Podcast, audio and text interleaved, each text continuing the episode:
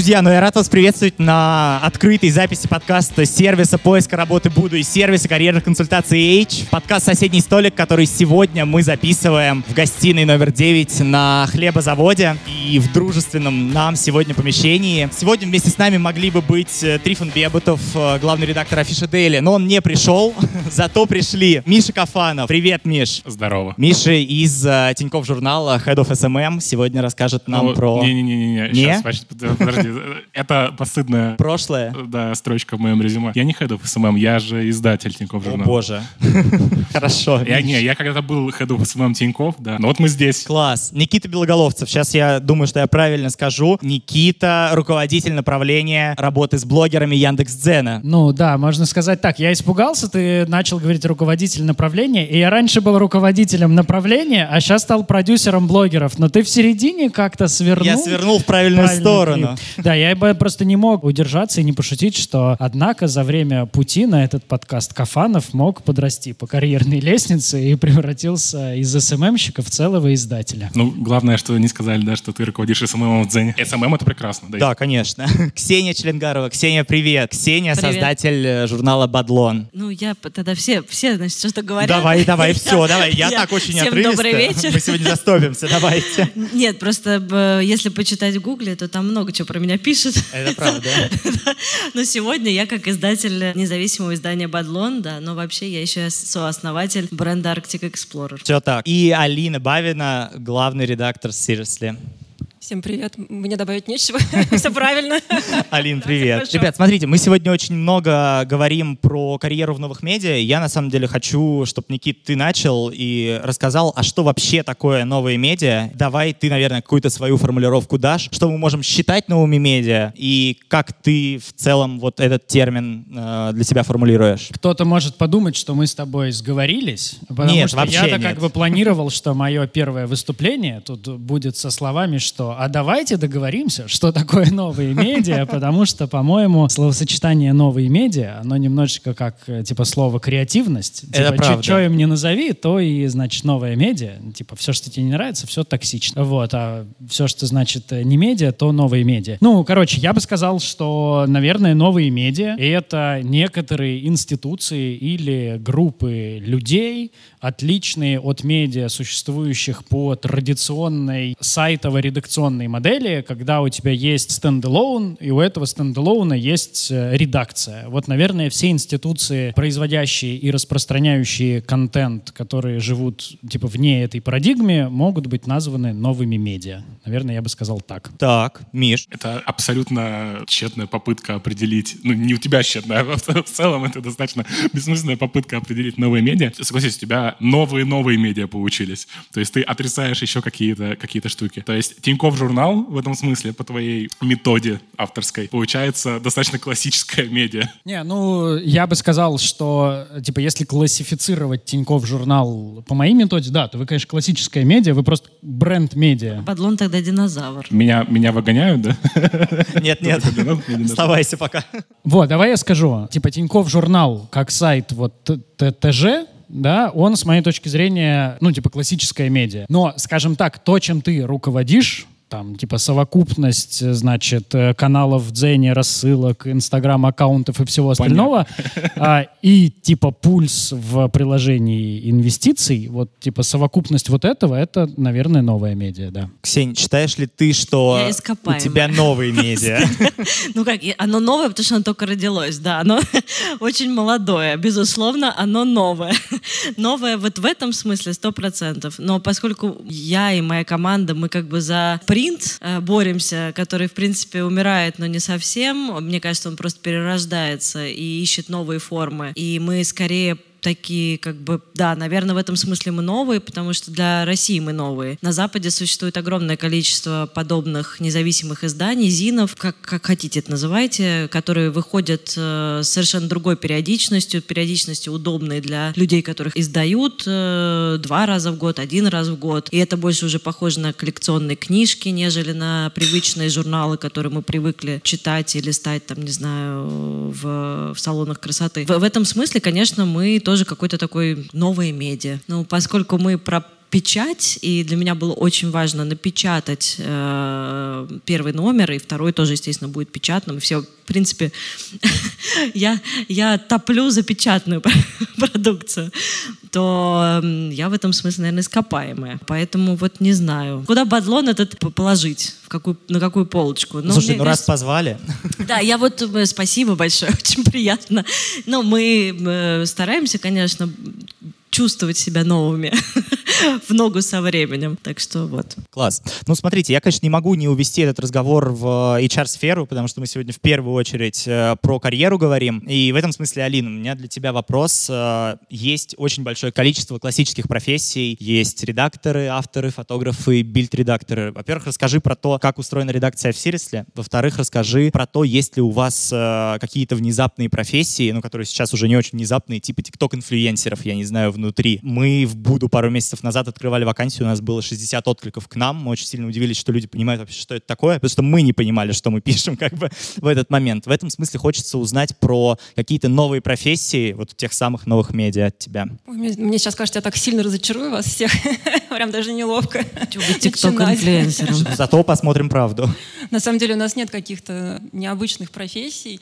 У нас все очень-очень обычное. Вот. А единственное, наверное, когда мы запускались, поскольку мы запускались с нуля и подбирали команду с нуля, когда мы начинали общаться с людьми, то мы были готовы принять, в общем-то, разных людей. Там, да, если бы мне, к нам, к нам кто-то пришел и сказал, что он тикток-инфлюенсер, мне кажется, мы бы его взяли. вот, если бы он нам что-то предложил, а, такого интересного, что он может нам дать, да, мы готовы бы, ну, то есть мы открыты были к предложениям вообще ко всем. Основной костяк редакции все-таки достаточно классический, вот, и я тут, наверное, разочарую немножечко, но по-прежнему мы а, открыты ко всем предложениям, если к нам придут какие-то очень талантливые тикток-инфлюенсеры, инфлюенсеры, как угодно себя назовут, с какими-то интересными идеями, мы открыты, готовы экспериментировать с удовольствием. Пожалуйста. Я могу сказать, да, Конечно, что... Конечно, Миш, я смотрю на тебя, я жду. Я, я, по мне видно, да, что я хочу сказать. Да, да. У нас работает TikTok-инфлюенсер. Ну, то есть у нас есть замечательная наша Ксюша, которая э, ведет э, TikTok группы компании Тиньков и Тиньков журнала. И... Она full time. А что у нее написано, прости, вот, э, я не знаю, есть ли у нее трудовая? Слушай, я не помню, что, э, наверное, типа скорее продюсер. Зачем писать тиктокер? Ну, как бы HR не поймут. А почему? А нет, а почему нет? Если это целое явление, почему, почему не писать-то? Вот, если это уже такое явление, которое как бы обосновалось, и уже, видимо, я все тоже ждала, что тикток закончится, а нет. А он обогнал YouTube. А он, да, он обогнал YouTube. То есть, как бы, но если, если это произошло, почему не, честно не писать тикток инфлюенсер? Да можно можно, можно. Не, мы ничего против не имеем. Это я к чему? Это я к тому, что нам нужен второй TikTok-инфлюенсер. Если вы захотите для э, Тиньков или Тиньков журнала, значит, снимать ТикТоки примерно в том же стиле, в котором они сейчас выходят, напишите, куда написать. Подожди, к тебе подойдут, к тебе просто подойдут, просто подожди. Только, только не в личку. Ну, в общем, у нас есть на сайте Тиньков журнала раздел э, «Работа в ТЖ», и там есть все контакты, можно написать. Супер, супер. Давайте поговорим чуть больше про начало карьеры. Я, на самом деле, хочу поговорить говорить про то, что есть очень большое количество кейсов, когда ребята начинают с своих каких-то личных проектов. Я знаю, что здесь у Миши есть как раз классная история про то, как ты пришел в Тиньков, если поделишься. Хочется верить, конечно, что это личный проект. Не единственная причина, почему у меня есть какие-то... Ну, конечно, но это же дал а, какой-то толчок условно. Нет, это абсолютно про то, что как бы если ты что-то делаешь, это кому-то нравится, то ты увеличиваешь свои шансы на то, чтобы у тебя были какие-то позитивные вещи в жизни. Все очень просто было на самом деле. Моя история прихода в Тиньков Тиньков, и моя история знакомства с э, Сашей Раем, она была очень простая. Когда-то давно, года сколько, четыре назад, Тинькофф журнал публиковал свои материалы про бизнес на VC.ru. Потому что почему бы и нет, VC.ru классная площадка. Вот. И у меня была тогда рассылка интересные статьи, там какой-то один из крупнейших телеграм-каналов э, России, вот это вот весь bullshit, сейчас она заброшена, хотя я обещал ее возродить, в общем, ну как, как всегда. И я просто поставил ссылку, значит, на VC.ru, вместо того, чтобы поставить ссылку на оригинал Тинькофф журнал, Саша написал мне, типа, блин, а что за фигня? Вот. И так мы начали общаться, и в какой-то момент э, я пошел делать SMM в Тиньков и дистрибуцию в Тиньков журнал. И вот мы здесь, как я люблю говорить. Э, Никит, расскажи, может быть, у тебя есть какие-то кейсы, когда Дзен э, как блок-платформу используют для того, чтобы как-то начать самовыражаться, и потом через это уже идти в какие-то издания после блок-платформы? Я, скажу тебе честно, я не очень знаю кейсов, когда блог в Дзене становился путевкой в журналистику. Я вот знаю, значит, двух основателей диджитальных агентств, которые начинали с блога в Дзене. Причем одна история, прям классная. Ее, значит, э, герой, э, человек по имени Семен. А Семен когда-то, значит, 4 года назад написал на том же самом сайте VC, а, значит, первую в истории человечества статью о нативной рекламе в Яндекс.Дзене. Он рекламировал какие-то курсы э, или какой-то сервис, который помогал писать курсовые. Ну, типа их не скачивать, а типа помогал их писать. Там сложный такой был сервис. Он заключил с ними, значит, амбассадорский контракт. Я предполагаю, что фигурировали суммы в типа 20 тысяч рублей на год. Я предполагаю, что вот такой примерно был бюджет рекламной кампании. Семен как-то драматически перевыполнил, а, значит, KPI. Дзен как бы это в принципе открывал для себя вообще разные грани существования дзена. А мы договорились с Семеном повстречаться. А, у меня заболели дети, мы не встретились с Семеном до сих пор. Семен а, как бы уже выступал на мероприятиях дзена, записывал уроки в школе авторов рекламных текстов дзена. То есть как бы с Семеном у меня три чата в Телеграме, мы не встретились с ним пока лично на протяжении тех трех лет. Семен, если ты слышишь этот... Если ты здесь, Семен. Если ты слышишь этот подкаст, Семен, это за мной должок. Вот, и в этом смысле, ну, там, типа, история его агентства сейчас там, в целом довольно успешная, она начиналась с блога. Я бы, на самом деле, просто Мишин э, тезис бы абсолютизировал, и я бы сказал, очень странно, если человек, устраивающийся на работу в новые, старые, среднесрочные, стареющие, молодящиеся или любые другие медиа, не имеет какого-то, окей, может быть, не своего там проекта, который артикулирован там как рассылка или телеграм-канал или что-то, ну, не имеет, не знаю, яркого аккаунта в соцсети, не имеет активного блога. Ну, то есть это очень странно. Это не значит, что я такого человека на работу точно не найму, но это будет прям такой ярко выраженный красный флаг. Ну то, ну, то есть я не знаю, но вот как знаешь, бывает, тебе человек пишет, там, например, и у него там почтовый ящик, там, типа, Марина Смирнова, а она на самом деле там Евгения Девятого. Ну, и ты как бы не можешь не спросить, типа, Женя, Марина, по да? почему так? Типа, это очень странно. Один раз э, соискатель, я тогда бельда нанимал, еще в мел, значит, долго мялся при ответе на этот вопрос. Потом, когда понял, что мне можно доверять, сказал, ну, просто э, я боюсь военкома. ответил, ответил ответил, значит, Егор, которого я знал там, типа, как Ивана, условно говоря. Вот, короче, ну вот это такая же странная фигня. Если у тебя нету блога, а ты собираешься работать в медиа, кем бы то ни было, типа, почему так? Алина, вы смотрите на это, когда нанимаете? Ой, сейчас боюсь вступить в какую-то дискуссию. Ну, смотрите, когда мы нанимаем, да, мы четко смотрим, чтобы человек отвечал все-таки тем задачам, которым предстоит решать. Вот, потому что это все классно, когда приходит творческая какая-то единица, у нее есть классный яркий блок, да, но когда ты, не знаю, даешь ему, этой творческой единице, ей какие-то задачи, которые, не знаю, нужно выполнить в срок, у этой задачи есть дедлайн, у задачи, не знаю, если она, не дай бог, еще рекламная, есть какой рекламодатель клиент, который все это ждет в срок, да, а человек, он такой яркий, у него своя яркая жизнь, как бы ему, а вот это все как-то, ну, обычно, да, я, да, я сделаю, да, я, да-да-да, все сейчас будет лучше всех, э, и он просто может пропасть.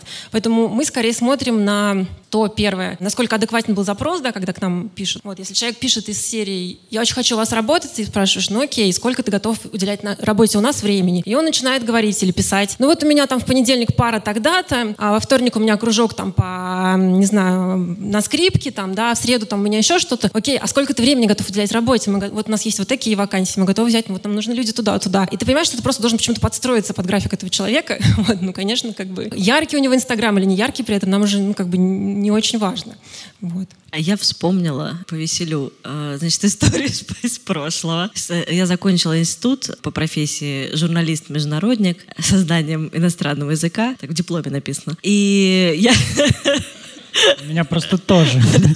То же самое написано в дипломе, я слушаю с интересом. Вот, и меня мой приятель, он тогда работал на телевидении, э, я его попросила, я очень почему-то хотела на телевидение, он говорит, ну, слушай, говорит, могу тебя взять только в утреннюю программу на НТВ, программа «Утро» была такой, такая программа, ну, значит, в 5 утра в Останкино. Я такая, да, да, классно, у меня столько энтузиазма, я только закончила, только с дипломом. И я, значит, пришла, 5 утра, до меня никому нет дела. Ну, просто реально, я ничего не понимаю, никто ничего не понимает. Кто-то мне попросил кофе, кто-то попросил меня позвонить в студию, спросить что-то про фэншуй. А Я как сейчас помню, какой-то вопрос был. э, Что, как вы, раз я вот там, так, Марина там такая-то, живу, значит, где-то, как мне расставить мою мебель по фэншуй? Я была той самой Мариной, которая интересовалась у специалиста, кто занимался этим вопросом. И ну, я понимаю, что время идет, э, мне надо как-то проявить себя, как-то показать, что я специалист, журналист-международник. И я тут вижу бак с водой, который опустел кулер. Я думаю, о, надо заменить. Я никогда в жизни не меняла бак э, вот с водой в этом кулере. Никогда. Я, ну, но я решила, что надо как-то помочь, как-то проявить себя. Я подхожу, значит, начинаю его дергать. Естественно, я его дернула, он мне ударил по губе. Я залила всю, всю редакцию кровью, потому что в Останкино найти аптечку очень сложно, как, как и что-либо в принципе. Э, ну, запомнили меня. Я проявила себя. Моя карьера на телевидении не сложилась. Но, но, но вот так вот началась э, карьера в журналистике. Так что вот. Я понял, что история лучше сегодня, наверное, уже не будет. Вот. А, У меня есть еще одна. А, все, хорошо. А Был очень долгий путь карьерный.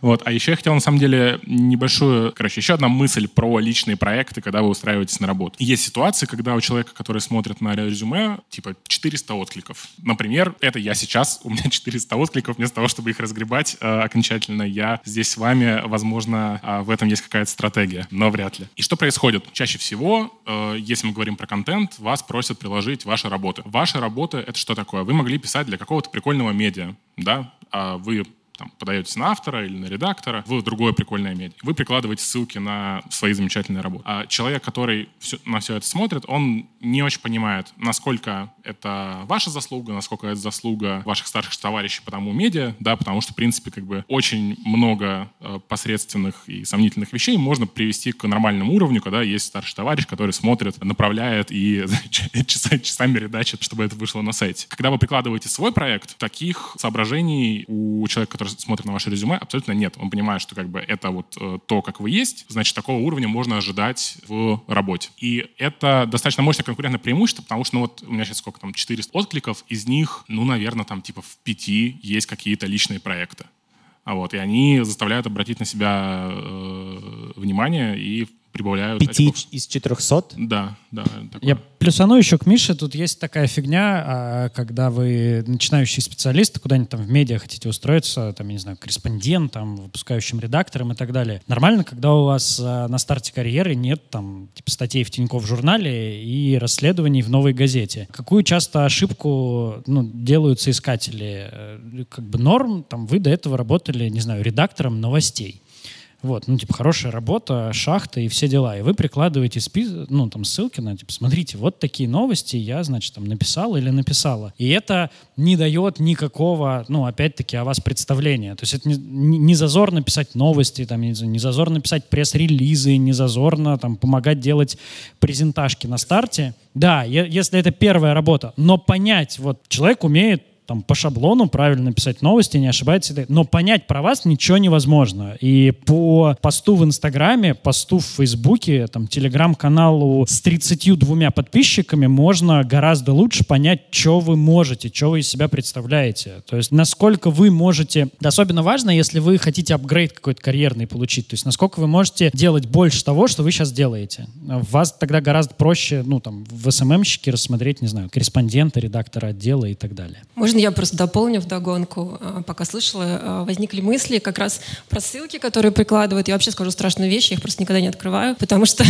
представляете, тоже очень-очень много резюме, ты быстренько пробегаешься, и там типа вот, вот столько ссылок. И если я буду открывать каждую ссылку и смотреть, что же там человек написал, то у меня на это уйдет просто ну, целый день. Вот, поэтому смотрю скорее, насколько а, релевантен опыт, да, то есть когда вы описываете, важно четко прописать, что вы делали, а, чтобы это соответствовало вашему запросу, да, если вы хотите, например, писать новости, напишите, не знаю, в первом абзаце, я писал новости вот для таких для таких изданий, у меня была вот такая-такая норма, все-все понятно. Вот, в любом случае, а, то, что вы предложите новости, опять же, да, это ничего не говорит. Это точно так же может выпускающий все это вычитать там, да, и, и непонятно, где ваша тут задача и роль. Вот, мы в любом случае сразу ждем тестовые. То есть и человек, когда выполняет тесты уже самостоятельно, без помощи чего-то, чего-то, да, тогда мы начинаем вообще его рассматривать, не знаю, открывать его соцсети и все что угодно. То есть первое, это все-таки резюме, без огромного количества ссылок, их все равно как бы, ну я, например, лично не открываю, просто нет времени. И второе, обязательно сформулировать тот релевантный опыт тому запросу, который вы даете. Вот, и третье, тестовое задание.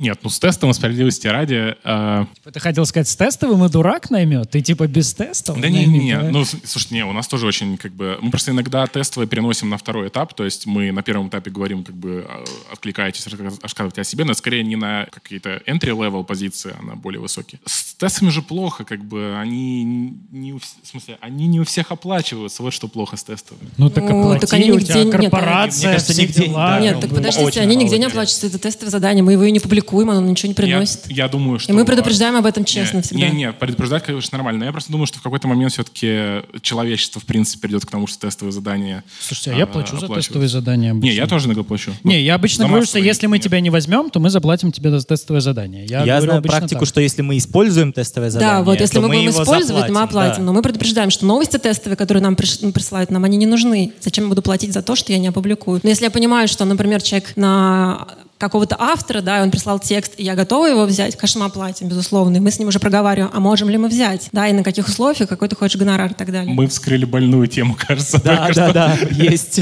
Уведу вас от этой больной темы. О, вторая история. Нет, нет.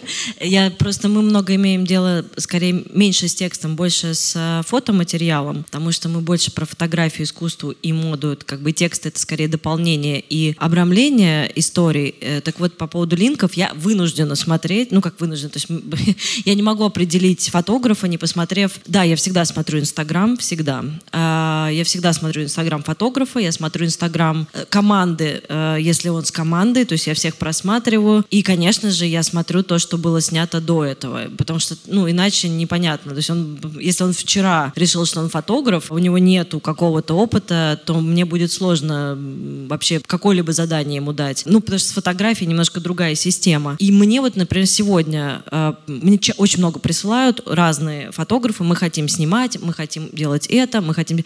Э, когда мне присылает человек, что вот мы снимаем мы хотим снять, вот мудборд, вот наша команда, вот ссылки, вот я, вот как бы все это в э, понятном э, оформленном варианте, конечно же, конечно же, это выглядит в разы понятнее. И, ну, как бы к этому у тебя душа ложится быстрее. Вот я сегодня сказала «да» там одной молодой девушке, фотографу, которая прислала мудборд. То есть она не просто сказала, говорит, я что-то хочу снять, побежать там в поля, снять какую-нибудь модель или еще что-нибудь. Она сказала, говорит, я хочу вот это, вот это, вот это, вот мудборд, вот, вот эту модель, вот э, ну, там, мне нужно вот это. Вот хочу для вас снимать. И, и это произвело на меня супер впечатление. Вот, вот так как бы да. Ну, я, наверное, дополню, потому что к нам тоже часто просятся и не только фотографы, но и иллюстраторы. И здесь, безусловно, мы как раз смотрим на Инстаграм в первую очередь, да, что там у человека. То есть первое, что ты просишь, примеры работ в удобоваримой форме. Тебе человек кидает Инстаграм, ты начинаешь смотреть. Ты понимаешь, да, да, нет, нет. Там, да, если это коммерческий проект, у тебя опять же есть э, ссылка, которую ты можешь прислать, посмотреть. Окей, вам не нравится то, что мы делали до, вот у нас есть еще люди, посмотрите. То есть тут в данном случае, безусловно, свой,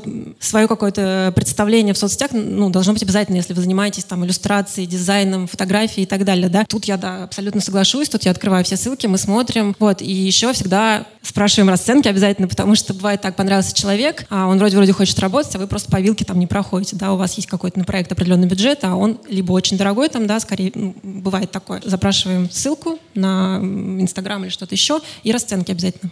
Слушайте, но я не могу вас э, не спросить про упаковку вот, портфолио и каких-то таких историй. Расскажите, если мы говорим про фотографов, иллюстраторов, дизайнеров, да, и вот э, часть, связанную с визуалом, насколько вы обращаете внимание на то, как это упаковано и в каком формате вы, наоборот, ждете? Наверное, Ксень, к тебе в первую очередь. Ой, ну, мы работаем, поскольку совсем с разного уровня фотографами, от очень молодых и только-только начинающих до супер таких, как бы уже продвинутых ребят, э, с которыми, например, мы знакомы лично, и мы с ними лично встречаемся. Ну вот, честно, форма подачи, ну, мне мало это интересно. Мне интересно содержание. Хотя, как бы, многие считают, что нужно и подавать правильно, и вот там по своей второй занятости по бренду, когда мы нанимаем людей, то форма резюме очень важна. Более того, скажу честно, э, вот у меня есть партнер, который много лет работал в Америке, и у него есть э, такая вот, ну, как бы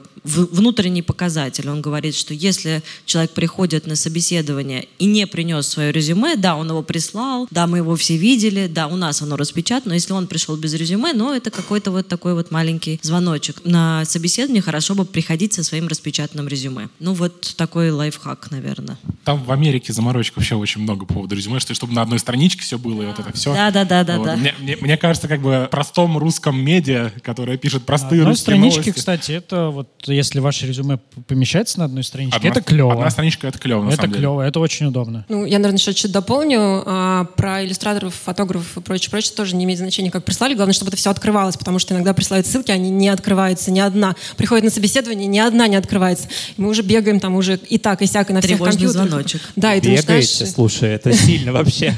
ну, от одного к другому, значит, э, на маке, не на маке, пытаемся открыть, не открывается. Что касается текстовых историй, да, если, например, резюме ваше написано с ошибками уже, да, для меня это тревожный звоночек. Ну, то есть, когда я вижу ошибки в резюме в сопроводительном письме, а, как бы, ну, уже такое немножечко отталкивает, как бы там человек гениален потом не был. Ну, Вот у меня как раз финальное при резюме. Я хочу спросить, э, кто точно не пройдет, что должно быть у человека в резюме, чтобы вы поняли, вот точно нет. Смотри, я не скажу точно нет, я сейчас отрефлексировал и подумал, что я много получил резюме за последние пять лет. Мне везло с местами работы, в них люди хотели работать. Резюмешек было много. Я понял, что я не нанял ни одного человека. Так, возможно, совпало, но, возможно, в этом есть какая-то система, у которого было, типа, там, резюме в виде презентации, резюме в виде лендоса на тильде. Возможно, потому что эти люди чуть больше думают, как бы, о составлении лендоса на тильде, чем о том, что они ищут работу. Возможно. А, Возможно, не знаю, так просто совпало. Ну, вот, либо точно не получит работу тот, кто пишет, э, ну, то есть как, типа, се- э, 30% людей, я прям знаю эту статистику, не получают работу, потому что они пишут неправильную тему письма. Вот, ну то есть просто эти 30% людей, типа, не получат работу. Просто отсев на вним- невнимательность, условно ну, говоря. для меня это отсев тупо на неуважение, вот, а во-вторых, ты их просто не находишь. Ну, у тебя как бы, ты же просишь тему письма, чтобы тебе в почте было проще искать. Другая тема письма, ты их не нашел. Вот, ну и плюс, как бы человек не прочитал первое тестовое задание, что письмо должно быть с такой темой. Это, во-первых. Во-вторых, не получают работу те, кто прикрепляют резюме и, ну, сопроводительное письмо а, прикрепляют вардом. Вот, они как бы тоже не получают никогда работу, потому что тебе тупо лень загружать в Word. Ну, серьезно. Это Также Алина говорит, мы бегаем, Блин. смотрим на разных маках. я просто загружаю, я обожаю резюме в Word. Знаете, я сижу... Простите. А Я сижу и слушаю и понимаю, что у меня нет шансов в новом медиа. Я, я, в принципе, могу... А, могу... Ну, третий пример работы. Ну, типа, если ты на какой-то контент там, и, или если ты говоришь, что ты можешь что-то послать по запросу. Вот еще как бы то- Ну да. то- тоже сразу нет. А остальное возможные варианты. В стихах еще не надо писать резюме. Я бы чуть, наверное, обобщил. Э, Самая простая история — это когда вам работодатель потенциальный описывает, как он хочет, чтобы вы откликнулись на резюме, да, там на вакансию, не знаю, приложите это, не прикладывайте это, напишите два абзаца про это. А вы что-то из этого не выполняете. Ну, потому что как бы это совсем базовая штука. Если вам пишут конкретный формат, лучше максимально придерживаться конкретного формата. Ну, может быть, там в конце, да, когда человек уже как бы все про вас понял, одной строчкой добавить ваш личный проект, про который мы говорили в начале. Ладно, шучу. Ну, а, короче, не отходить от формата, потому что работодатель же это все делает для того, чтобы ему потом было проще очень на ходу, очень быстро все это смотреть, потому что у хорошего работодателя много откликов. Ну, вот как бы так, так случается. Булшит не пишите еще, вот эти всякие там креативность, стрессоустойчивость. Вот я умею работать в команде, уверенный пользователь PC. Но Вот. это уже прям такие очень-очень общие базовые советы. Слушай, Э, этого очень много. Их можно получить в сервисе карьерных консультаций H. А, Не шучу, если что. А, Вот. Мне, мне так стыдно, я своему редактору, потому что у меня еще колонка на, на сайте Blueprint, я пишу Да. о, о моде, и, я все время своему редактору пишу, в общем, вот там тема письма «Привет». Иногда, когда у меня хорошее настроение, иногда пишу «Спишь?». Но так делать не надо. Не, ну это же, он же уже как бы работает. там.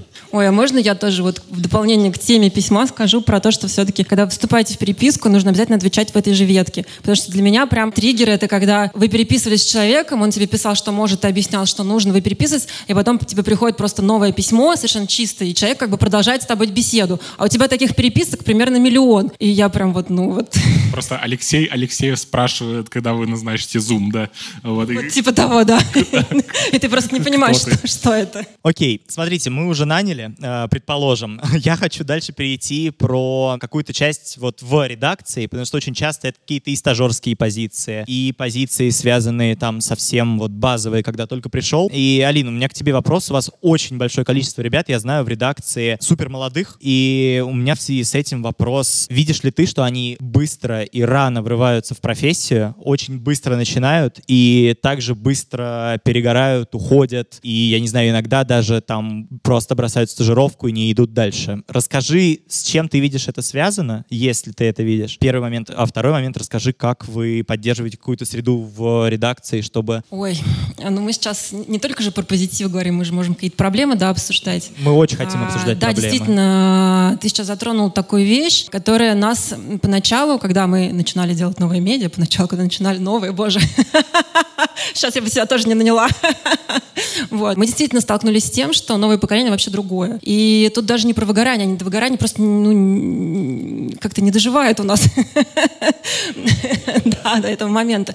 этого момента А еще? Сейчас а, почему-то молодые люди уверены, что вот а, они, у них есть свой блог, у них есть свой проект, они уже звезды. Вот, они приходят с этим ощущением. Как бы у них нет ощущения, что а нужно же работать еще. Ты не просто пришел в редакцию классный, да, и всем нравится твой блог и то, что ты делаешь, и вы вместе сидите, выпиваете за круглым столом, нужно что-то еще делать. И никто не хочет работать там поначалу. Ну, окей, мы запустились в пандемию, там м, офисной истории еще не было, да, но до пандемии мы искали людей, когда никто не готов был работать в офисе в определенное количество времени. Вот, а у нас есть позиции, когда, ну, это очень нужно. Вот, более того, когда запускаешь, запускаешь медиа, то вы сидите там, не знаю, можете до ночи сидеть за круглым столом, что-то обсуждать, и человек, он, он нужен здесь. Ты не будешь под каждого там под зум подстраиваться. Вот, и молодые люди были не готовы, а, соответственно, к постоянной работе в определенные часы, а они не были готовы к тому, что а, это какая-то ответственность. Не знаю, с чем это связано, возможно, с тем, что ты сейчас можешь и вправду а, не идти, работать там на кого-то, да, не упахиваться там, как мы это делали в начале карьеры, там, да, круглые сутки. Ты можешь просто сделать свой инстаграм, набрать подписчиков и, в общем-то, жить Ребят, припеваючи. не идите в медиа, идите в ТикТок. Это как бы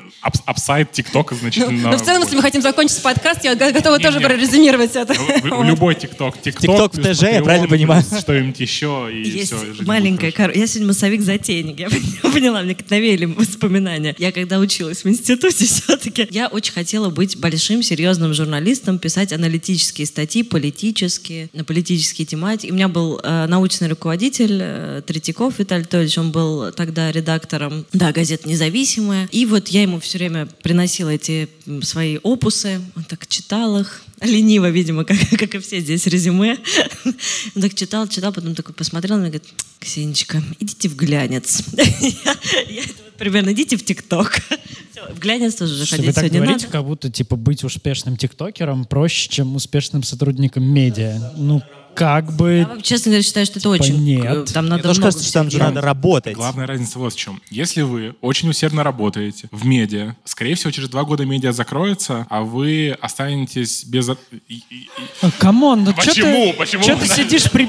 сидишь прибедняешься, Миша? Знаете, Ксения, когда ребят, открыла новое, работать в Михаил, медиа, у меня уже оставить на всякий У меня случай, слишком большая зарплата, которую, ребят, вам получать не надо, Мы про ребят. абстрактное медиа говорим. Мы говорим про абстрактное медиа в России 20-х. Скорее всего, медиа закроется, и для медиа, в принципе, все достаточно тяжело. Единственная вещь, которую вы получите, вы не получите... Ну ладно, две вещи, которые вы получите. Опыт Спасибо за испорченный вечер. связи, просто, да, потому что вы познакомитесь с другими э, классными ребятами. Но при этом вы не будете own ить ничего. То есть у вас не останется никакого э, ресурса на выходе. Почему это плохо? А почему это плохо? Ну, Вот я тоже, мне, мне Это зависит от того, кажется, какая цель в жизни у человека. То есть, если цель какое-то безбедное существование на э, рука об руку. Подожди, давай... Не, вместе с контентом, то... Нет, слушай, подожди, ну давай я сформулирую по-другому. Вот предположим, ну то есть вот я не знаю, там в России некоторое время назад закрылось какое-то количество медиа. Или там какое-то количество медиа, не знаю, пережили присвоение статуса иностранного агента. А кто-то там типа смену редакции на ту, с которой не хочется работать. И что сейчас, типа, ходит по рынку какая-то толпа безработных бывших журналистов ведомостей? Они такие, блин, как плохо мне Ксении Болецкой работать директором по работе с индустрией в медиасервисах Яндекса. Переживаю, что никакого легаси от ведомостей не осталось, когда там поменялся главный редактор. Никита Никита абсолютно прав. А если медиа, в которое вы пришли, закроют через два года, вы будете работать в Яндексе. Не могу ничего сказать про ТикТок, честно, не освоила. Но опыт, который я получила, э, работая там, сначала я в журнале «Профиль», был такой журнал, тоже его нет уже. Потом еще было два журнала, в которых я работала, которые не существуют уже. А в журнале «Официель», например, э, когда еще была Евелина Хромченко, мы, мы многие оттуда вышли. То есть, и, ну, это бесценный опыт, и да, это связи, да, это определенная система работы, ну, то есть, не знаю, мне кажется, что после этого я могу там, не зайти в ТикТок, наверное. Мне кажется, я подготовлен. А можно я одну штуку добавлю? Конечно, вот, вот конечно. Прям, а, сейчас постараюсь для вас визуализировать а, то, про что я говорю в контексте какого-то собственного проекта. Мы в подкасте предположим, вы запускаете свой подкаст. У вас есть время и какие-то финансовые ресурсы для того, чтобы заняться вот таким небольшим своим делом. Что произойдет, если этот подкаст хоть кто-то слушает и есть хоть какой-то traction, да, что как-то все идет в правильном направлении? В какой-то момент вы подумаете, блин, в ТикТоке много всего вирусится. Вот если я сейчас сниму 20 ТикТоков, наверное, один из них соберет полмиллиона просмотров. И, скорее всего, соберет и вы своим ТикТоком продвинете свой подкаст. Это что? Это контент-маркетинг, это то, что, за что бренды платят деньги сотрудникам. Потом у вас будет задачка. Блин, классно, а у меня, значит, там 10 тысяч прослушиваний на эпизод. Хочется, чтобы рекламодатели приходили, да, и платили мне деньги, чтобы я был э, успешным, успешной. Вот, замечательно. А вы начинаете общаться с рекламодателями. Это тоже скилл, который нужен а, в любой жизни, корпоративной, медийной, неважно какой. Потом вы тестируете с ними разные форматы форматы и понимание того, какой формат в каком медиуме как заходит, это тоже очень важная маркетинговая штука. Потом вы думаете, блин, да ну нафиг этих рекламодателей, я сейчас начну э, тестировать, значит, Patreon и свои, например, какие-то там инфопродукты, или не инфопродукты, да, а лимонад, вот. И все, у вас как бы полный стек навыков, то есть вы умеете э, контент-маркетинг в ТикТоке, вы умеете в, общении с рекламодателями, вы умеете, очевидно, в запись подкаста, потому что как бы это первоначальные условия, вы умеете в э, современные модели монетизации контента, да, через продукты или э, через э, Patreon, OnlyFans и прочие замечательные сайты. Вот. И вы очень разносторонняя личность в итоге. То есть вы прошли скорее по пути такому, типа, предпринимательскому, да, чем э, обычному карьерному, но набор навыков классный. Слушай, ну а разве нельзя получить все те же навыки в каких-то небольших изданиях? Мне кажется, условно вот у Ксении, да, когда ты приходишь в Бадлон, ты получаешь супер широкий спектр навыков. Или я здесь не очень прав? Не знаю. Надеюсь, что да, но у меня есть какой-то спектр знаний, у меня лично, то я стараюсь этим спектром знаний поделиться с людьми, которые приходят э, работать, э, скажем так, со мной. Поскольку Бадлон — это очень молодое издание, и мы не коммерческое издание. Какая у вас команда, напомню, по числу человек? Мне кажется, не... Шесть человек, вот, это очень вот, мало. Да.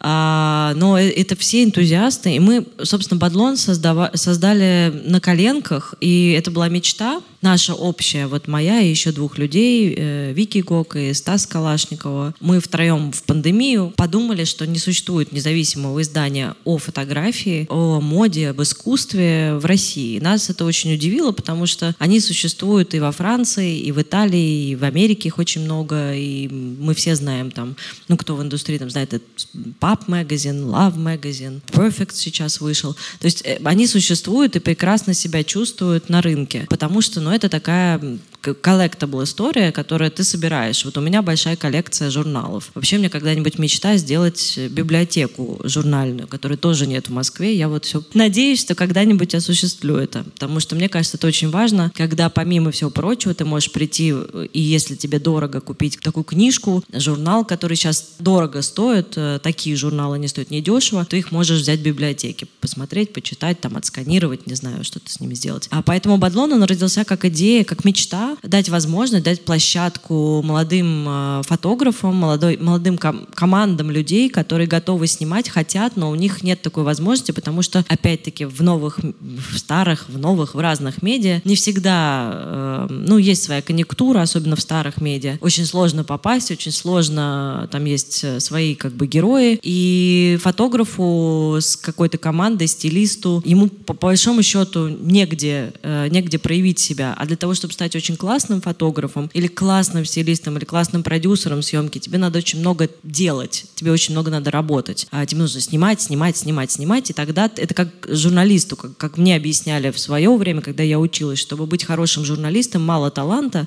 каких-то способностей, да, нужно очень много писать. Чем больше ты пишешь, тем лучше ты становишься. У тебя меняется свой стиль, но он как бы кристаллизуется в процессе работы. Благо, писать сейчас есть куда. Есть огромное количество вариантов. Благо, есть куда снимать, есть тиктоки. А фотография и как бы искусство очень мало куда есть э, возможности. Ну, если у тебя нету знакомого галериста, который тебя выставляет, или там друзей в издании, то в общем и целом это сложно. Ты все снимаешь в стол. Так вот, Бадлон родился как идея дать возможность вот этим ребятам, которые снимали в стол, ну, проявить себя, напечататься и показать. И мы, собственно, вот на коленочках его создали, никто не думал, то есть я, честно, мы, мы это делали потом и делали. Мы не задумывались о том, что будет завтра. А завтра получилось, что вот, э, ну, тут фу, мы снимаем второй номер, который, я надеюсь, выйдет в октябре. Поэтому я чему это все? Это такая вот э, витиеватая речь. К тому, что, наверное, иногда ты выбираешь себе профессию, потому что ты о чем-то мечтаешь. У тебя есть какая-то мечта внутренняя, и внутреннее к чему-то стремление. И мечтаешь ты стать тиктокером, ты идешь в тикток. Мечтаешь ты быть журналистом, ты идешь э, в классические медиа, где хочется и тебе важен принт, потому что, чтобы твою статью напечатали, это совсем другая... Знаете, когда мою статью первую напечатали, я не знаю, мне кажется, у меня недели две был такая, была такая эйфория, как будто я на наркотиках. бегала, всем показывала, вот, родителям принесла. Все, ну, это же совсем, это как, ну, не знаю, это очень важно. Но я это делала, потому что вот у меня был позыв внутренний. Мне хотелось писать, мне хотелось работать в моде, мне хотелось о моде писать. Поэтому вот тут вопрос о том еще внутреннего, внутреннего стремления. Есть как бы, да, желание бизнес сделать, это важно. А есть желание еще самовыразиться. И, ну, и мне, мне внутренне кажется, что если есть вот эта вот, вот эта мечта, то и деньги потом приходят. Но это вот мое внутреннее ощущение. Конечно, очень романтично с моей стороны, но, но я в это искренне верю. Я можно одну мысль скажу? Она, мне кажется, очень важная для тех, кто там ищет, не знаю, первую, вторую, третью работу. Посмотрите обязательно, как много народу из компании, в которой вы сейчас работаете, работает в хороших и классных местах. Вот, то есть просто посмотрите, как, там, я не знаю, у какого количества людей в Фейсбуке, вот там место, куда вы собираетесь устраиваться на работу, там стоит в бывших работах. И посмотрите их работы нынешние. В этом смысле есть компании с разной культурой, корпоративный. И я как бы не скажу, что одна хуже или одна лучше. Есть как бы компании лифты, есть компании, не знаю, не лифты, башни, не знаю, цитадели. Вот. И в этом смысле я не могу сказать, что какая-нибудь там собирательная газета «Коммерсант», э, ну, она там типа плохая, да, но вот насколько я могу, я там не работал никогда, насколько я могу судить, там, я не знаю, по корпоративной культуре, ну, там, туда люди приходили там надолго, врастали, и, значит, вот там часть корабля, часть команды. Есть компания, не знаю, sports.ru, э, одно из лучших и там наиболее успешных русских медиа, у которой сейчас там примерно третье, четвертое поколение управленцев, и люди, которые работали там даже не на супер высоких позициях в Sports.ru, работают сейчас везде. Там руководят авиасейлзом, половиной Яндекса, блогом Юрия Дудя, типа Пикабу и еще миллиардом мест. Да, ну то есть в этом смысле люди там вырастают. Люди определенных людей вырастают. Там, я не знаю, знаю, меня, если бы кто-нибудь спросил, вот Федор меня бы спросил, но он не спросит, мне придется поэтому самому ответить. Ну, типа, не знаю, там, чем ты гордишься там в медиа? Я бы сказал, что, типа, я Прости, вот... Никит, что у меня нет такого вопроса Да, там, я, я скажу, я вот там, типа, столько главных редакторов воспитал, там, типа, вот мои, там, люди, которые ко мне приходили стажерами, они там работают там-сям наперекосям. Ну, то есть, потому что, не знаю, мне там типа такая культура корпоративная близка. Вот я, кстати, к слову, например, людей, которые после Тинькофф журнала где-то работают, например, не знаю. Возможно, это Никто не, понимаешь, никто не уходит просто, в общем, Вот, проблема. ну, может быть, это и хорошо. Вот. В этом смысле я вот вам советую мониторить ваше будущее место работы вот, ну, на такой тоже предмет. Это полезная информация. Это Ой, очень Можно я мысль. да, отвечу все-таки на твой вопрос про выгорание? А, хочу Да, сказать... давай вернемся. Да. Мы очень далеко ушли. Да, вернуться хочу. Вот, хочу сказать, что как раз а, у нового поколения, у молодых людей, оно наступает крайне быстро. У нас были кейсы, когда и один день человек работал и сразу же выгорел. Были кейсы месяц, были кейсы пару месяцев, да. А, вот, ну, выгорают. А плюс а, сейчас молодое поколение не настроено работать, как я уже говорила, полный день. То есть им важно, чтобы была какая-то работа. Ну, вот СММ — это классная вещь, да. Ты вроде как бы не должен приходить в офис, ну, или появляться там на совещание, можешь там это все выкладывать. Ну, Это, они- это, это, это ошибки. То, они Согла- так себе я это согласна. представляют, Вот так не да. то, Да, что так не кажется надо свободой, оказывается как бы ловушкой. Потому что вы можете делать контент из любой точки мира в любое время дня и ночи, и работодатель... Ну, Да, ладно, они, не они, работодатель, они просто жизнь- ограничивают, то есть они просто пропадают и все. То есть они себя ограничивают в пользоваться. выгорании, потому что они не готовы работать. А у них есть вот этот, как, не знаю, пресловутый work balance, или, или как это называется сейчас модно, да. Они понимают, что вот сейчас я пойду с друзьями, и все, и как бы пока-пока. То есть нет такого, что, как, как 30-летние сидят, там, да, 11 все сидят, там что-то не выпустили. У молодых такого нет. Молодые все Слушайте, правильно делают. Я попробую, я попробую счастье для них. э, с Ксенией поспорить, значит, за лучшую историю вечера. Про. СММщиков и свободу. Вот, у меня был, значит, СММщик. Он работал раньше на сайте sports.ru. Когда, а, как бы, мне он сказал, что хочет сменить, э, значит, э, обстановку, а потом в интервью как-то несколько лет спустя сказал, что его уволили. Но это не важно, как бы я, ну, то есть он работал у меня в Меле, построил, значит, СММ империю Мела, потом я ушел из Мела и говорю, а возьми, вот, может быть, тебе поработать в Кинопоиске, он был главным СММщиком Кинопоиска, и, значит, все время как-то ездил по разъездам, работы, дела, это всюду включался с ноутбуком. А ему уже, собственно, было за 40 лет, он был единственным 42-летним СММщиком Москвы, вот, и мы, значит, с ним встречались. Как-то раз, мы работали в Яндексе на разных этажах, поэтому мы пересекались примерно раз в три недели, вот, а чаще не получалось, вот, и мы, значит, стоим на улице у подъезда Яндекса, он говорит, ну вот, слушай, я, типа, что-то на пробы очередные поеду, он а, был начинающим 42-летним актером, вот, а, значит, я поеду, значит, на пробы очередные, вот, меня тут вроде, а, ну, типа, я, значит, удаленно поработаю, я говорю, а что за пробы? Он говорит, да, там сериал какой-то на видеосервисе, что-то там море везде или море ТВ. Я говорю, понятно, а что кого играю? Он говорит, ну я буду, короче, казака играть. Я говорю, какой нахрен казак, Сережа, тебе 42 года. Ты СММщик, ты едешь для какого-то видеосервиса пробоваться на роль казака. Вот, мне было очень стыдно за эти слова спустя полгода, потому что этим СММщиком был Сережа Гилев. Вот, а, то есть, типа, этим человеком был Альберт Эйнштейн. Вот, этим, значит, СММщиком был Сережа Гилев. Поэтому, короче, СММщиком быть классно. Вы можете ездить на пробы, играть Знал, как называется сериал. казаков, ну, сериал Чики. Сериал Чики и Сережа, да, игравший казака Данилу, собственно. Так что, короче, бывают разные жизненные ситуации. А это, то- это моя любимая история вообще. Я просто см- смотрел на нее и думал, господи, да. А, а то э, был такой очень известный археолог, вообще он не был археологом, звали его Шлиман, он откопал Трою. А сделал он это после 40, э, когда был маленьким мальчиком, у него была одна книга, они были очень из очень бедной семьи, у него была только одна книжка, это была вот, собственно, Илиада Гомера, он как бы искренне верил, что все, что там написано, правда. Ему пытались объяснить, что, ну, как бы это литература, он нет, там все правда. И вот он заработал большие деньги, в 40 лет он продал свой бизнес, у него все это как бы... И пошел учиться на археолога. На него все смотрели, крутили у виска пальцем, говорили, «Э, э, тебе 40... Вот тебе 40 лет, ты очень богатый человек. Зачем тебе? Он говорит, я хочу откопать Трою. Вы не поверите, он ее откопал. Немножко прокопал чуть, чуть дальше, но неважно. И знаменитые фотографии он, значит, еще и Микены откопал параллельно прям по книжке. И есть там знаменитая фотография, он в золотой маске Агамемнона со своей женой. Так что, мне кажется, и после 40 нет ничего невозможно. Так что если хочет, СММщик, хочет быть актером, все может быть. Супер. А, Я хочу еще, да, как бы я здесь не знаю, как отреагировать. Класс. Вот, давайте вернемся к истории, связанной как раз с э, тем, что ты пришел ты отстажировался, и тебе надо как-то себя проявить. Вот ты стажер, и что ты делаешь дальше? Ты весь такой супер заряженный, пока первые там две недели, наверное. Вот что, что, что ты за это время делаешь? Интересный таймлайн. Первые две недели ты заряженный.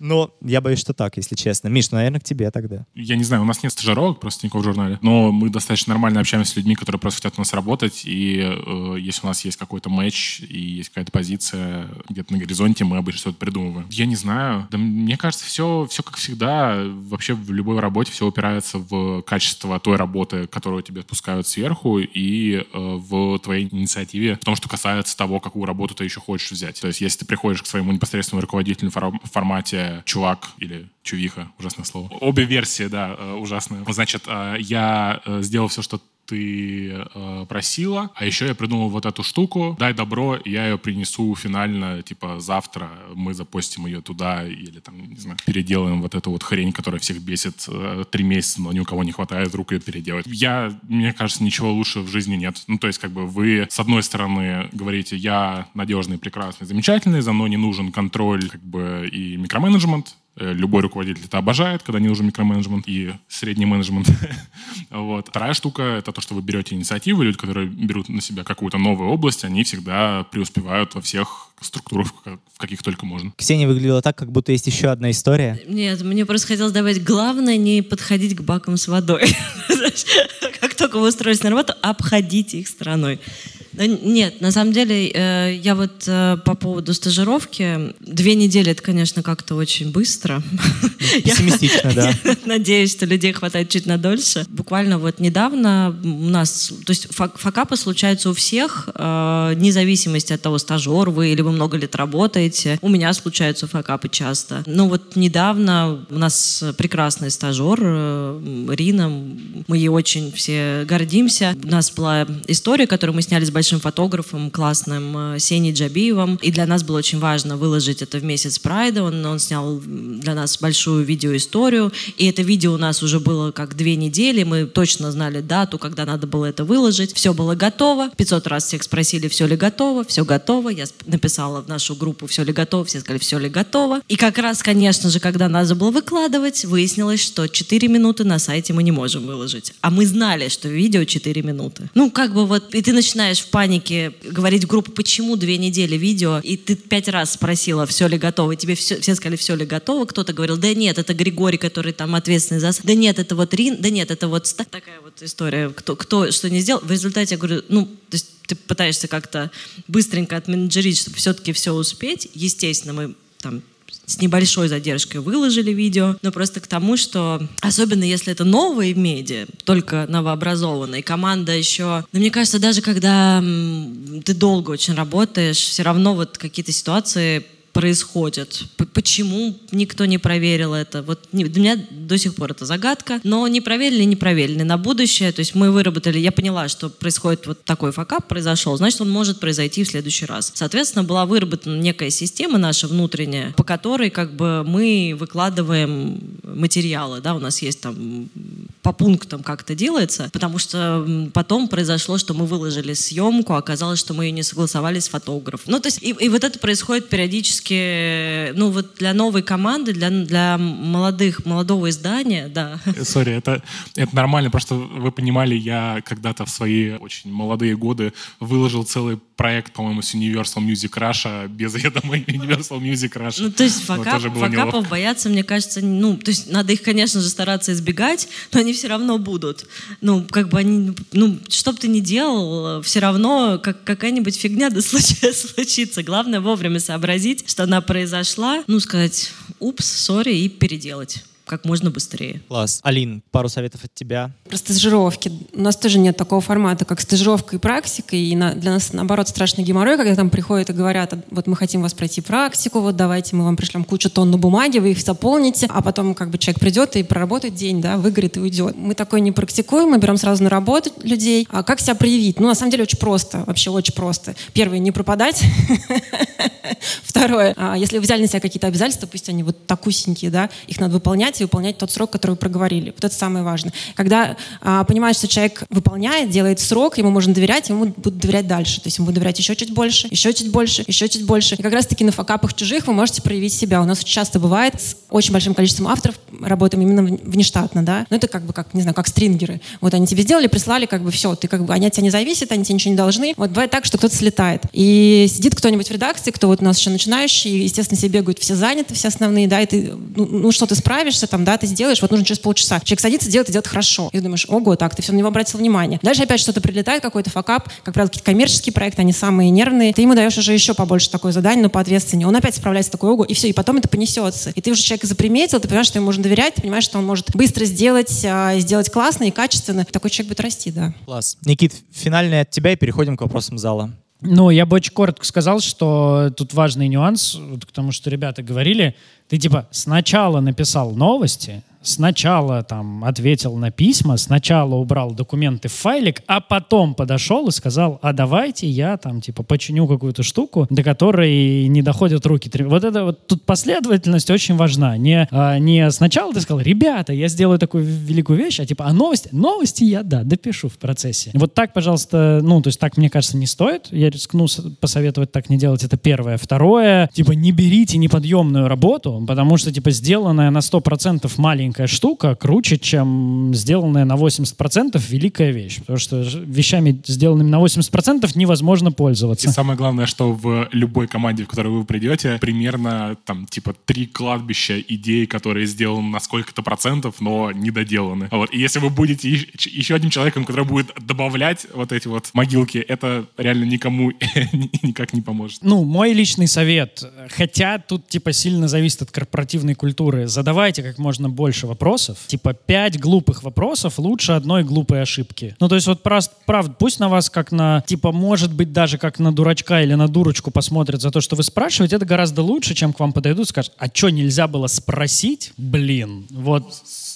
Слушай, извини, пожалуйста, я просто... Мы с тобой давно знакомы, я могу тебя немножко перебивать.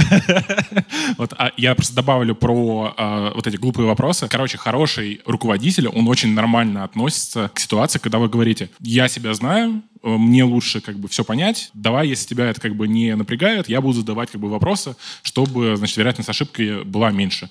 Ваш руководитель скажет, господи, человек пытается проложиться, спасибо тебе за этого человека, Господь. Вот, да. Может быть, последнее такой, вот смотрите, это такая ощущенческая штука, но часто важная. Вот если вам кажется, что вы сейчас предложите гениальное решение, которое там удвоит прибыль компании, утроит трафик сайта, попробуйте понять, почему не самые глупые люди, которые вас наняли, так не сделали. Вот, ну то есть иногда вот просто лишние 10 минут раздумий такие, да, наверное, так не сделали, потому что это стоит миллион рублей. Отлично, пойду еще новости попишу, подумаю над другими гениальными идеями. То есть вот в этом смысле я, типа, такую, может быть, э, циничную, но честную штуку скажу. Вот люди, которые, типа, только пришли, или там стажеры, или, вот, которые, значит, предлагают гениальные идеи, вот они немножечко парят. И хочется сказать, блин, ну мы же тут тоже как бы не идиоты. Это не значит, что не надо предлагать идеи и инициативы, просто чуть-чуть подумайте, может быть как бы гениально. А можно еще про вопросы добавлю, просто важную вещь, а, что не то, что не надо бояться, а нужно их задавать, потому что мы, например, когда берем каких-то новых людей, пытаемся их встроить, а и когда ты рассказываешь человеку, там, не знаю, вот про SEO ты ему рассказал, он сидел, кивал, кивал, потом еще про что-то, еще про что-то. И потом мы с коллегами собираемся, а что-то он ни одного вопроса не задал. Это так странно. Или наоборот, другой человек, ты тоже самое ему рассказываешь, и он начинает задавать тебе по ходу вопросы, что записывает. И это наоборот радует. Да, толковые вопросы задают, да, да, да, и это наоборот радует. Это наоборот, это, это даже не то, что не надо бояться, это надо делать, это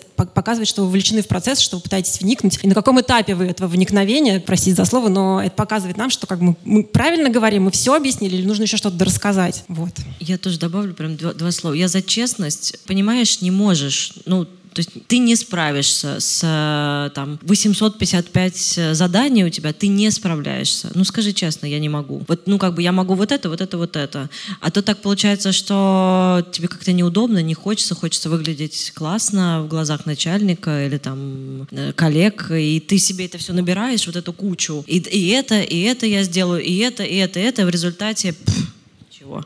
Поэтому лучше как-то распределять грамотно свое время. Вообще умение распределять свое время — это один из топ, мне кажется, навыков. Если бы в компьютерных играх такое было, вот я бы точно его хотела бы себе. Потому что правильно распределив свое время в, в течение дня, можно очень много сделать хорошего. Класс. Ну, Алина и Никита сказали, что очень важно задавать вопросы. Друзья, ваше время. У нас два микрофона по поднятой руке. Э, жгите. Класс. Давайте, да? Предлагаю кейс. Вот вам приходит э, резюме, от, отклик на вакансию, у человека релевантный опыт, даже есть собственный проект, то есть вроде все хорошо, но в резюме сплошные государственные СМИ, ВГТРК. Как этому человеку вас впечатлить, чтобы вы все-таки взяли его на работу или хотя бы пригласили на собеседование? Меня зовут Катя Гальдовская, независимый продюсер подкастов, бывший сотрудник ВГТРК. Очень приятно. Как, как бывший сотрудник НТВ, я не имею ничего против государственных СМИ. Мне кажется, что там есть очень хорошая школа. А, по крайней мере, чет, четкая субординация и четкое понимание дедлайнов. Я работал на ВГТРК некоторое время на телеке, на радио. Я, собственно, там, когда уходил из МЕЛа, меня заменил человек, который долго работал в государственном информационном агентстве. Я очень мало таких людей возьму на работу, потому что я напрягусь. Ну, то есть смотри, какая история. Я искренне считаю, что ты, особенно когда работаешь в маленькой компании или в маленькой группе, ты не можешь быть объективен при найме. Ну, ты как бы всегда дик субъективен, и ты в работе... Ну, то есть я дик субъективен. Вот. У меня возникает вопрос, типа, если ты 10 лет пишешь новости в агентство Интерфакс, и тебя ничего не парит, то, возможно, нам с тобой сложно будет, типа, договориться про жизнь, ценности, идеалы и все остальное. Ну, то есть в этом смысле государственные СМИ, они разные. Э, типа есть телеканал «Культура», он государственная СМИ, есть, типа, я не знаю, «Rush Today», а, оно тоже государственная СМИ. Я понимаю, что вот как в фильме, по-моему, он назывался типа «Анализируй это», значит, психотерапевт спросил героя Роберта Де Ниро, типа, а зачем тебе проститутки, у тебя же жена есть. И он ответил, что, типа, ей этими губами моих детей целовать. Вот, ну, как бы мне с этим человеком, типа, разговаривать, обсуждать ценности, обсуждать, типа, выпуск на первую полосу и так далее. И, возможно, ну, типа, если у нас ценности с тобой настолько разные, то, типа, зачем себя заставлять? Никит, фильм плохо состарился, я думаю, не нужно, не нужно использовать его как референс. Ну, я немножко хочу дополнить. Наверное, может быть, не совсем конкретно ваш кейс, да, но если вы понимаете, что у вас абсолютно нерелевантный опыт тому, что вот вы хотите делать, да, но вы очень хотите это делать, вот тут личный проект как раз сыграет роль, а зачастую бывает так, человек при, присылает резюме и пишет в сопроводительном письме, что типа, да, вот, ну, как бы, я вообще, вот, ну, у меня вот место работы вот такое, но я хочу от, от этого уйти, мне это не нравится, я хочу заниматься вот этим, и я этим интересуюсь, там, да, очень часто, там, я смотрю кино, я смотрю, там, сериалы, я веду свой, там, блог личный, там, где-то, да, вот здесь я пишу, вот, можете посмотреть, там, то есть рассказывать, что это вас интересует, что, да, вы работаете где-то и занимаетесь чем-то, что вам не интересно. Я понимаю, что с этого очень сложно соскочить, потому что все требуют релевантный опыт. Вот, вот, вот вы устроились после журфака, не знаю, вот ну куда устроились, вот вы снимаете квартиру, да, ну, грубо говоря, да, вы не можете с этого соскочить, потому что, ну, а как без денег остаться? И многие годы, да, можно не соскочить, наверное, меня это не смутит. Если человек скажет, что мне это супер неинтересно, я давно хочу это сменить, и вот для этого я сделал вот это, вот это, я веду собственный, там, не знаю, блог, инстаграм, я пишу, я хожу на премьеры, там, я бесплатно там пытаюсь пристроить публикации, мы поговорим с таким человеком. Класс. Давайте идти дальше. Здравствуйте, меня зовут Ирина, я артист и продюсер. У меня такой вопрос по поводу резюме. У меня некая дилемма. Комбо резюме или моно резюме? Ну, я так придумала. Что, что это? А, в общем, когда в одном резюме, например, ты откликаешься на определенную вакансию, но у тебя в резюме есть э, описан твой опыт э, в разных сферах. Ну, то есть ты, например, продюсер, дизайнер костюмов, э, там, не знаю, стилист съемок или что-то еще. Как лучше, чтобы это было комбо резюме, состоящее из всех твоих навыков, или лучше моно? То есть, если продюсер, то там только про продюсерскую ну, и, деятельность. И, мне кажется, я понял, ну и мне кажется, что это достаточно близкие на самом деле навыки. Если просто вынести те навыки, которые релевантны позиции, на которые вы откликаетесь, а второстепенным, как бы вторым уровнем добавив все остальное, то, по-моему, будет абсолютно нормально. Ну, то есть, как бы больше навыков лучше, чем меньше навыков. Ну, а... спорно, резюме должно быть супер релевантным, как бы. Да, слушай, ну не знаю. Не, я соглашусь так, с Михаилом. человека колбасит, дайте ответить.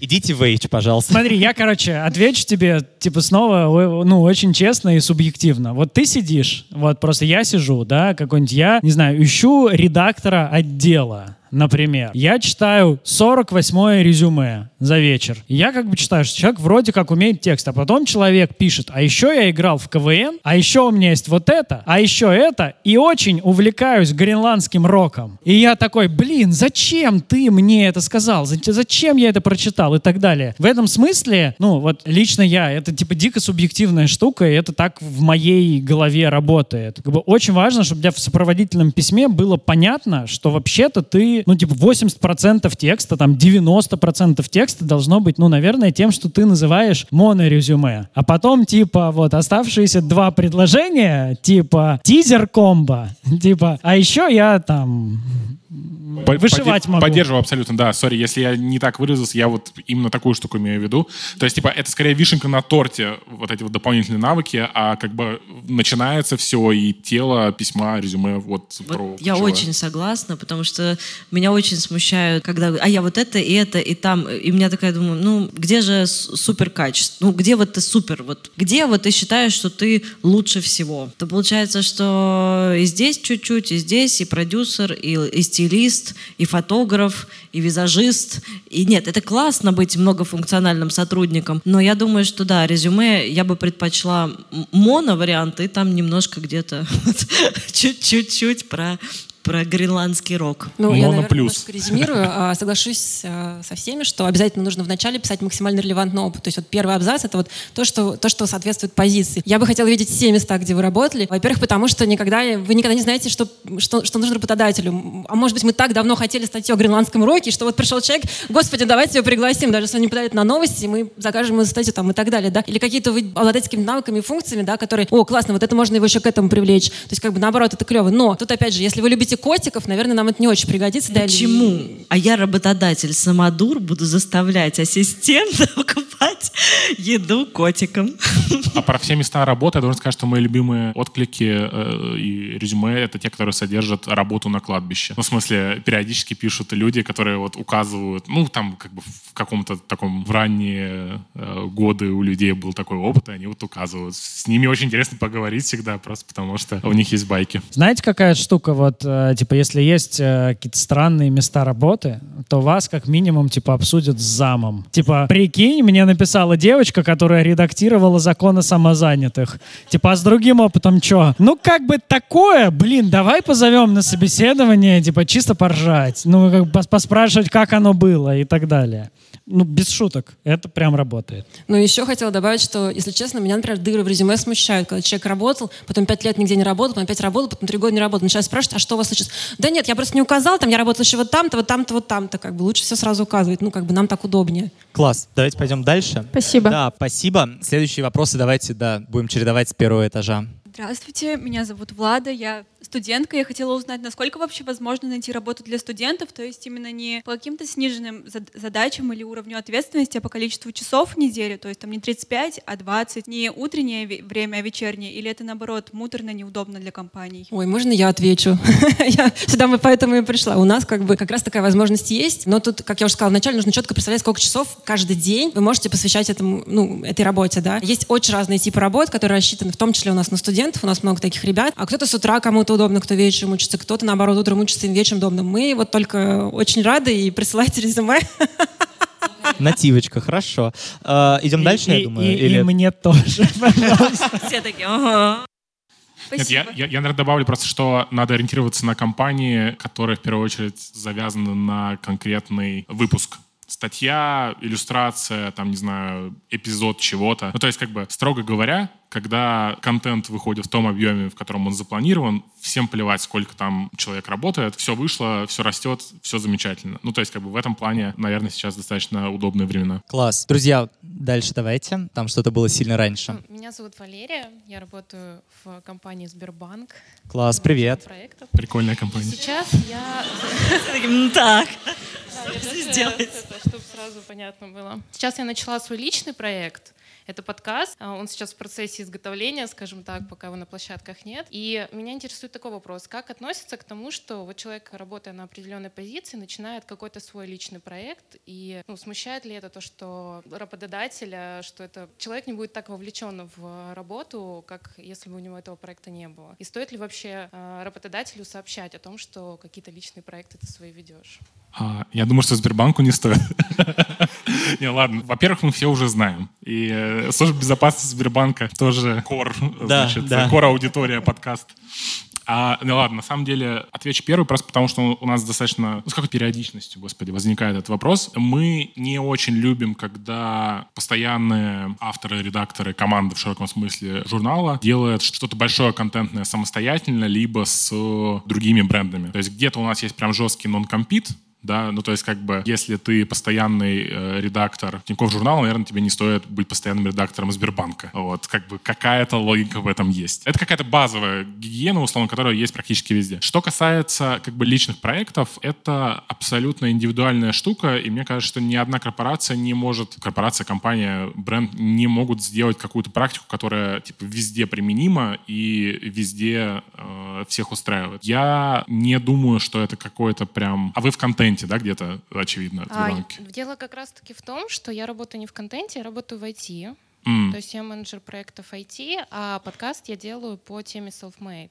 мгм. То есть там это абсолютно разные, абсолютно, скажем так, разные направления. И для меня это больше вот как хобби. Ну и возможность там реализовать какие-то свои другие навыки, получить. В этом расхождении есть как бы часть ответа. То есть если бы вы были редактором и еще после работы редактором много редактировали, ну просто что-то как бы большое и свое, то как будто бы странно. Мы вам, ну, тут же много работы, как бы на основной работе можно поредактировать кучу всего. А здесь как бы разные направления, и понятно, что вряд ли ваша позиция менеджера проектов поможет вам реализоваться как подкастер в Сбербанке. Вот. И, ну, я не знаю, мне кажется, это, вот, вот такая история, это как раз пример какой-то нормальной истории, особенно если ее обсудили с непосредственным руководителем где-то в начале всего этого. Вот у нас, в отличие от Тинькова, демократия. Я даже завел пульс э, блог на платформе Пульс Mail.ru, как бы что подчеркивает максимальную степень, э, значит, э, открытости. Слушай, вот смотри, я тебе отвечу как человек, у которого типа тонна, значит, э, личных проектов, и я, ну, типа, очень много чем занимаюсь там последние годы параллельно с какими-то работами, которые типа основные. Мне кажется, здесь две штуки очень важны. Очень важно, типа, честно брать отпуск,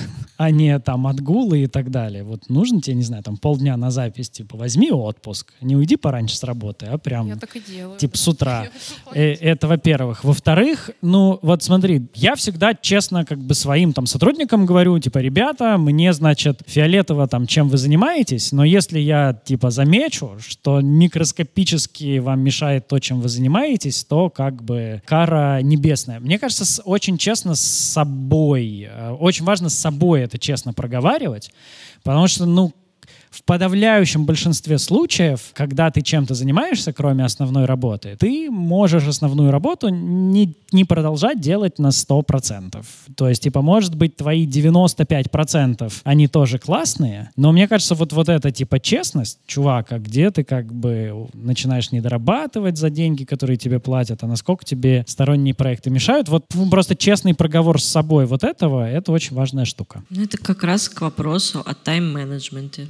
Справляетесь, умеете распределять свое время так, что у вас хватает на подкаст, на работу в IT в Сбербанка, то да супер.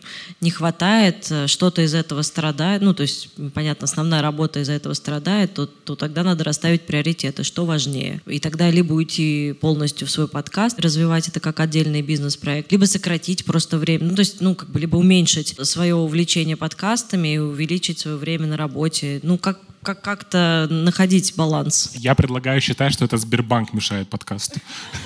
Ну, у меня, Возможно. там доп- дополнительный вопрос в связи с этим возник. А как вот определиться для себя, то есть во что лучше вкладывать силы, вот, ну, в свое личное, то, что ты делаешь, или все-таки то, что тебя кормит и стабильно? Я предлагаю Хороший вопрос. ус- ускориться, если не против, да? Коротко кто-нибудь. Короче, быстрый ответ такой.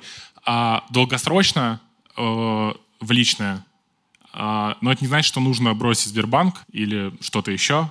Вот, но долгосрочно в личное. Супер. Друзья, еще давайте три Спасибо вопроса. большое. Спасибо большое. Быстро отстреляемся. Давайте Давай. быстренько, да. Блиц.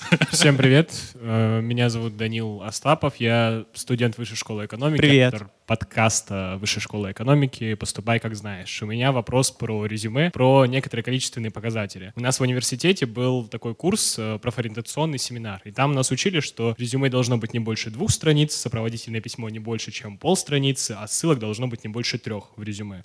Насколько эти показатели оптимальны? И вообще можно ли здесь как-то... А, Мне кажется, на них можно вообще забить, потому что надо смотреть на уровень выше. На уровень выше это письмо, интерфейс Outlook, скорее всего, ужасного почтового мессенджера, ну, который типа в компании с большой вероятностью будет использоваться, если большая компания. Вот как бы там есть 2-3 абзаца, которые э, человек прочитает. За 2-3 абзаца надо э, как бы все про себя объяснить и заинтриговать. И если вы заинтриговали двумя-тремя абзацами, то дальше уже не очень важно в прикрепленном документе и прикрепленном тестовом, сколько, значит, э, будет ссылок и вот этого всего. Мне кажется, такая история. Ну, я скажу за себя, да, я люблю прикрепленное резюме, мне важно, чтобы вот весь опыт был. Сопроводительное письмо абзац, ссылки, ну, лучше, если вы не иллюстратор, не там вот это все, если текст, ссылки не нужны, а абзац, то, что делали, да, максимально как бы весь функционал. Если это будет страница всего, это будет круто.